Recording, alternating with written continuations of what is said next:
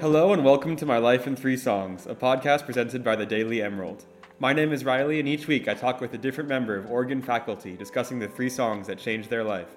This week I'm talking to music producer Lance Miller. Before we get into any of the music, will you tell us a little bit about where you grew up and how you ended up at University of Oregon? It's a, it's a sordid tale. Uh, growing up in Portland and played in a lot of bands and uh, did the music scene for a long time. Eventually left Portland for Eugene because we had small kids and wanted to raise them in a different environment. And kind of stumbled upon the job at the university uh, where they needed a recording engineer to do audio production and record concerts and things like that. Kind of fell into that uh, 25 years ago, and I haven't left since. I mean, already I'm fascinated. I want to hear all about the bands you were in, as much as you're willing to say. Can you at least give us the the band names or the titles you guys went by?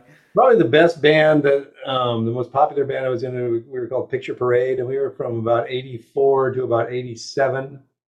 and then uh, we kicked the bass player out and changed the name.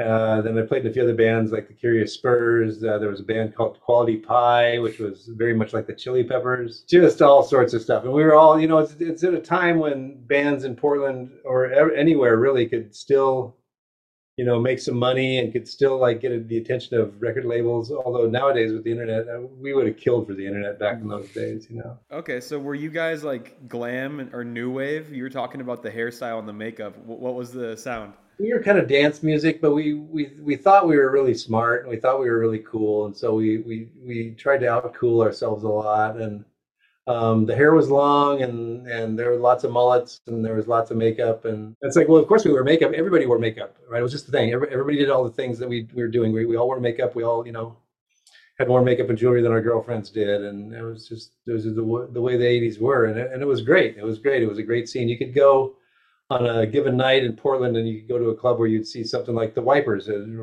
rock punk band, and then walk over and see the Dan Reed Network at the Key Largo. And they were like, if you took Prince and crossed them with like, I don't know, level 42, you'd get you'd get Dan Reed Network, and they were the prettiest band, and they had they had more makeup than anybody, and they were so good. And then you'd walk to the next club, and it'd be an entirely different thing, you know. So, so you're into music production now. Were, were you guys self-produced back then? Would you produce your own recordings? Yeah, we were, and that's kind of how I got started in this. As it was, as we would go to the studio, and I'd think, God, this is really great. The studio's awesome. Like we can make it sound just like we should sound, you know.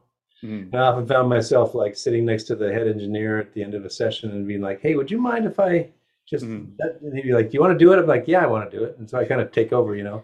I found that out and thought, well, you know, I'm good at that, so I'm going to keep doing it. Do you have an opinion on when production quality peaked? Like, what decade is your favorite in terms of production? 70s, 70s and early 80s. Yeah, there was some unbelievable, really, really creative stuff going on um, in that time period. Into the 80s and start of the 90s, got into the compression wars, which I don't really, you know, I'm not much a fan of, where things just everything had to be louder than everything else, you know, and you had bands like oh god evanescence and blink 182 and bands like that you know and so yeah 70s and 80s were, were it, it but there's there's still you know there's great production. I mean you listen to bands like radiohead and their production is like unbelievably good. And i can't wait to talk with you about radiohead. We'll get into that later. One of my favorite bands and we i think we both have a lot to say about that. But in the meantime, uh, speaking of the tasteful 70s, will you tell us a little bit about the first song you chose? Five Years by David Bowie. Yeah, for me, David, that album, Ziggy Stardust, actually, the rise of Ziggy Stardust and the Spiders from Mars. No, the rise and fall of Ziggy Stardust and the Spiders from Mars. It's always a trick, trick question in my first quiz of my of my class. Like, what's the full title? Uh, is um, you know, for me, that album represented what a lot of people who felt like out of sorts with the world and displaced, kind of, you know, it wasn't really emo but there was something about it about him portraying this alien who came back to earth to save the world with rock and roll. It's like okay. But the the way he did it and the way he portrayed it and and and reading a book about the engineer who engineered all of his albums his first like four albums he said that bowie would come in to do a song a track and he would do it in one take almost every single time.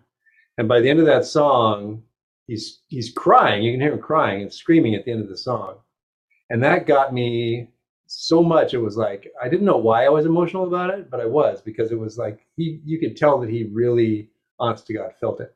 And the song is beautifully mixed. There's strings in there. There's just this this lusciousness to it, but there's this like dirt and anger underneath it that really fuel it. Beautiful stuff.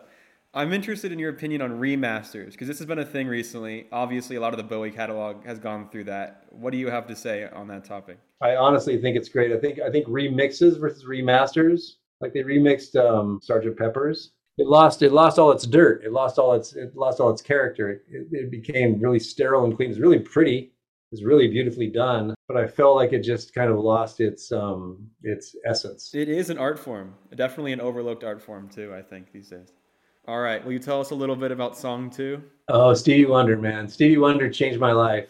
When I first heard Songs in the Key of Life, when I was a senior in high school, I just was like, I had never heard anything like it before, and it just blew my mind. And then the next year, maybe actually, that album was actually before Songs in the Key of Life, Innervisions. So that song was a college album for me, Innervisions. I played that album to death to the chagrin of my roommates. They were like, God, turn that off. Will you please turn that off? Hear Boogie on Reggae Woman one more time, and they. But that song to me has um, it's just powerful, and and I'm a I'm also a singer, and so I listened to that and thought, God, the vocal is so big and so rich and deep, and I and I would often try to sing along to that song, and you just can't do it. You know, I mean, I hit the notes, but that's not the same thing, right? And you listen to somebody who can, who can just so effortlessly do this thing where they hit these lines and they hit these notes that are so high, like that last all you all is fair in love, that last love, and he doesn't vibrato that note and he holds that thing in just perfect pitch for so long, and you're just like, oh my god, how do you do that? You know what I mean? And it was also just you know it's we're in college you have it's trying times. You're you know you're broke you're trying to do your thing you're trying to learn how to write music you're whatever it is you're trying to do trying to learn how to write blogs for you know rolling stone or whatever. And and you find that song that takes you back to that time. And it was a developmental time for me because i was just in my very first bands which were god awful terrible terrible terrible bands just so bad um, unfortunately, I even have recordings of, and it's just like no one will ever see them, ever, ever.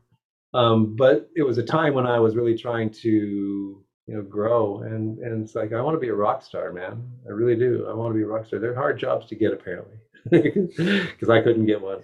Do you have uh, tips on how to record vocals and like how to get a good vocal take from someone? Oh man, that's hard. That because it's the soul of the song, right? It's like anything, any song you hear, you may go, "Oh, that's a good guitar solo. That's a good drum track, whatever."